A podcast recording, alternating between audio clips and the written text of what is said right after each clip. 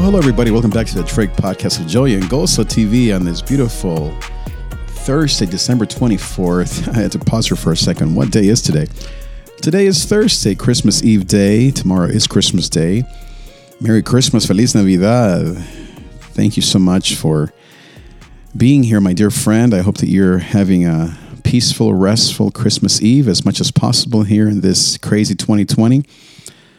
Talking today about a little bit of an update on how I am thriving or looking to thrive more in 2021 and kind of where my focus is going to be this next year in terms of this show, in terms of my career and life goals, etc. So, as you know, I am, if you know the Enneagram, I'm an Enneagram 3 kind of person. I identify with that success achiever type. Now, the bad part of that is that when you don't accomplish your dreams, you don't succeed, in my case, in terms of having 1 million followers and 1 million listeners and 1 million people in my church and all those metrics, then things can get pretty bad. Now, this is also a very spiritual process that I've been on. This whole thing of who am I supposed to be next in this second half of my life is, like I said, a very spiritual and inward journey type of stuff. And if you're familiar with Joseph Campbell's Hero's Journey, then you could probably relate to this that I'm going through. So for the first, I would say, 20 years of my life, the true me was at work. I was happy as can be, no cares in the world. Everything that I touched turned to gold in music and school and relationships. Married my beautiful wife, had an amazing job at a great church. I would say pretty much almost through my 30s, maybe in my early 30s. Then the panic that had been in my life eventually just came out and kind of like just exploded into my body through panic attacks and anxiety and all the stuff that you're familiar with. And that was a result of almost like a debt that I owed to life, I guess, in terms of growing up without my parents. You know how like you have right now, hopefully, your family around you? Well, I didn't have that when I was in my teens. I had my grandmother who loved me and cared for me, but I didn't have my mom at Christmas, my dad, my sisters. I was in a foreign country. I wasn't a U.S. citizen, so I lived in constant fear of being deported back to this country that was at war. So as a 16, 17, 18-year-old young man, all that stuff got into my body, became like PTSD. And eventually, I had to cash out. And in my 30s, late 20s to 30s, it all just kind of blew up. Thankfully, I had therapy. I had a lot of mentors. And my healing process began. But what I lost was a sense of security. I lost the sense of safety that I grew up with in my nuclear home, back home. And so then, mixed that with panic and all these things, I began to unknowingly think that I had to acquire external things to stay in the country, that I had to become something that I'm not to be safe. And so you could say that was the unhealthy 6 in me. It was just really revving up inside of me. And so for the next 10 years, I began to want to acquire external success, which was natural for me in my early years, became this obsession, this fear that if I didn't have external success, I would be broke, I would be homeless, I would be deported, I would lose my life. All of that, of course, was just my anxiety talking, that brokenness, that virus that got into my system, the glitch in the matrix. Now, I kept working out, healing, yoga, therapy. I learned a lot about how to manage that noise, that matrix, that glitch in the matrix. And it never went away, and to this day, you know, it's something I deal with, but I've learned a lot how to manage it. But now, after 10 years of arm wrestling with God, I feel like he continues to defeat me, you could say, in this pursuit to succeed. He continues to, so let me put it another way. In my mind, for me to stay in the country, let's just say, right, to be safe, I have to be Joel Osteen or Bayless or you name it, these amazing speakers that with one message, seemingly, they can fill a church of 30,000. And that's just crazy, right? That's just not normal to think that way. But that's what my mind began to tell me, that I had to become some alter ego, some kind of almost like a made-up person to acquire enough safety to stay in the country, to feel okay, because I was in danger. So my mind told me, of course I wasn't. But that's what panic did, and et cetera. So I began to pursue these things with abandon. And of course, I'm not those people. God made me in a different way with different gifts. But then my obsession got stronger. And as I failed at that particular construct or idea, then my panic grew, and anger, frustration, you name it. All along, God is trying to defeat me, you could say, at arm wrestling, to bring me back to the true me, which basically is a disciple maker, someone who loves to connect with small groups and see people be transformed through relationship and conversation, and to let my, quote, success be in God's hands, to let him take care of that stuff, and to destroy this whole idea of success, because success is just my excuse or my idol that I, maybe even not an idol, but it became my security, as I said, became this method or this thing that I thought would bring me peace, would bring me safety, would keep me in the country. Now, the reality is I've been a U.S. citizen my whole life. I've been paid my whole life. I've never been homeless. God has always taken care of me. So I had to let go of that panic, that PTSD of my early 20s. Now, the only way that God could do that was by not letting me have the 30,000 member church with one sermon. It sounds ridiculous, but that's what the anxious mind does. And so by the mercy and grace of God, God has been basically just defeating me year after year. Small churches, little success in terms of numbers online, very little external fame and glory, because I was looking for it. I wanted to do it on my own and out of the wrong reasons, to replace God basically. And instead, God wanted me to return to the early success of my life where I had all those things, but it wasn't me. It was him doing it through me and with my joy and my gozo and wanting to give God glory without this fear. And I don't blame myself, because trauma does crazy things to a young man. War and separation and having your grandmother die and your father die and growing up without your mom and all this immigration stuff and you name it, it does stuff to a young man. But I can't live in the past. The truth is God has healed me. He's brought crazy amount or crazy beautiful things around me. From my wife of 25 years to our three beautiful teens, you name it, God has been good. So what's the problem? Well, it's that alter ego. And I won't even call it the alter ego. It's that panic.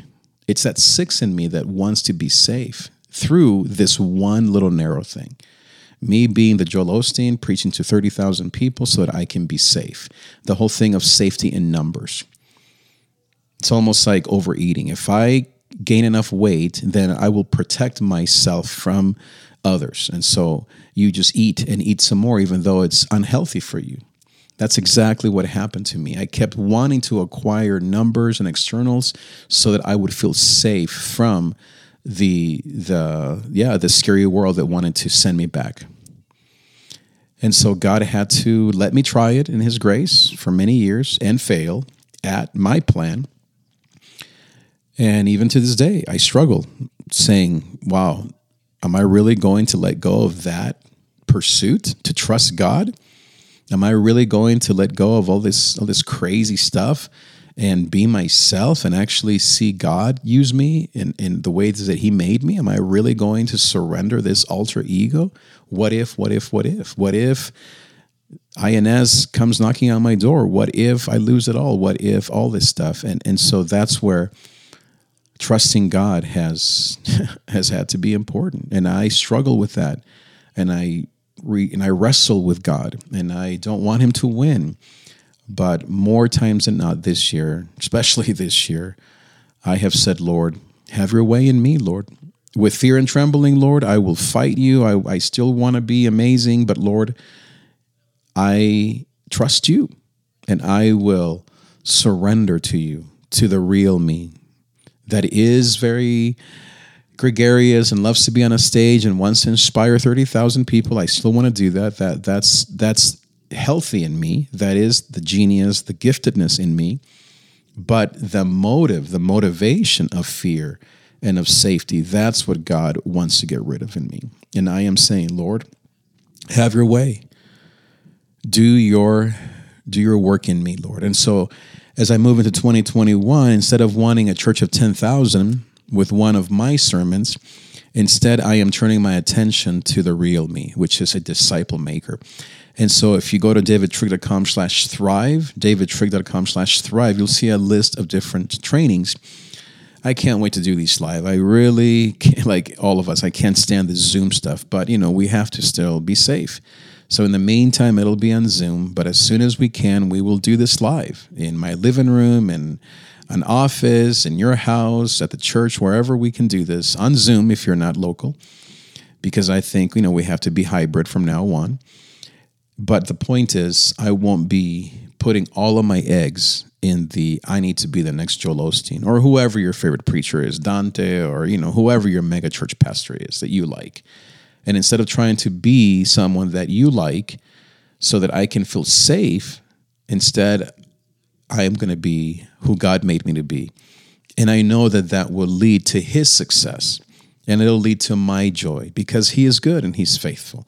And most of all, it'll transform people's lives. I'm not saying that preaching a message doesn't transform people's lives. And if I was that kind of person, I would do it. But I know how God made me.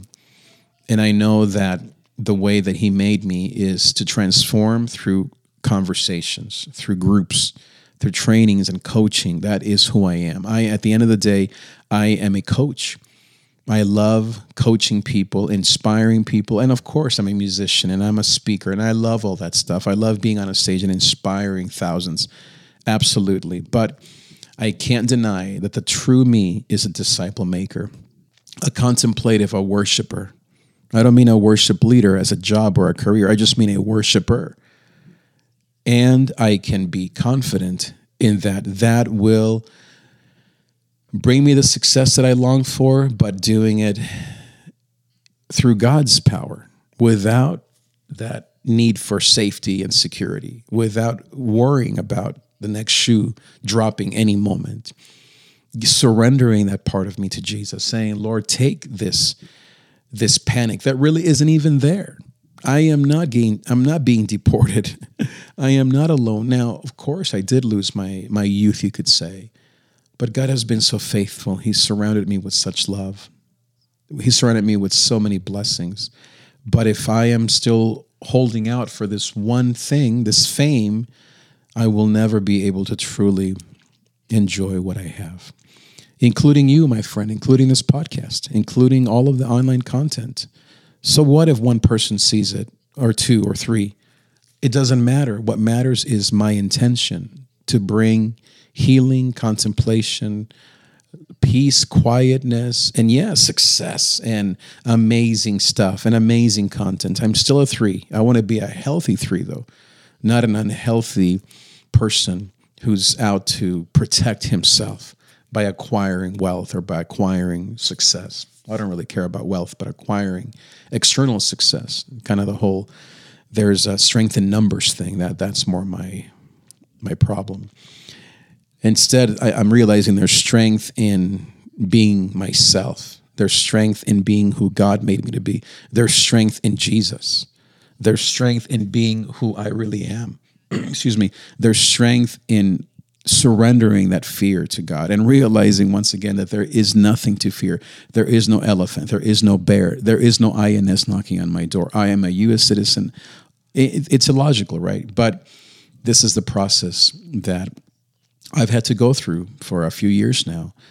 And I thank God, even though I still wrestle with it every other day, I think, man, if I only had 10,000 people. But I'm realizing more and more the emptiness of that, how wearisome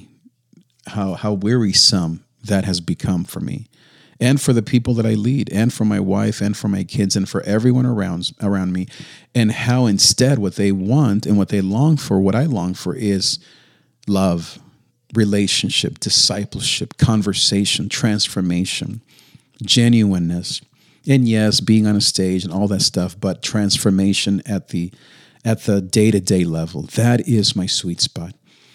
And then on Sundays, I can, dance and play and speak and preach and do all that stuff, but without the over pressure, the outrageous pressure that I put on myself to do all that other stuff. So as I said, I want to invite you, my friend. You don't have to be a part of my, quote, local church. You can be a part of my virtual community. You don't even have to be a part of a church. This is about thriving. This is about connection. And so if you want to see the themes that I'm going to be rolling out, you can just go, as I said, to davidtrig.com/thrive, and you can see the list of groups. They'll be free through Zoom, and then we'll have paid coaching if you would like to be a part of that as well.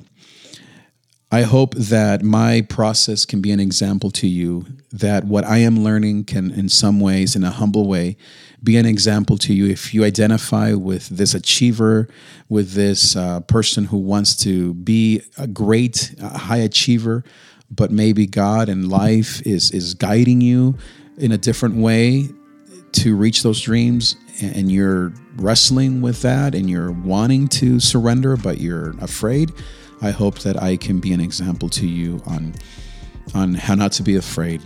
And even if you are afraid, actually, to still surrender and to let God win. Because then if he wins, guess what? He will lift you up, and he will lift up everyone around you. And that's his promise, Psalm 40.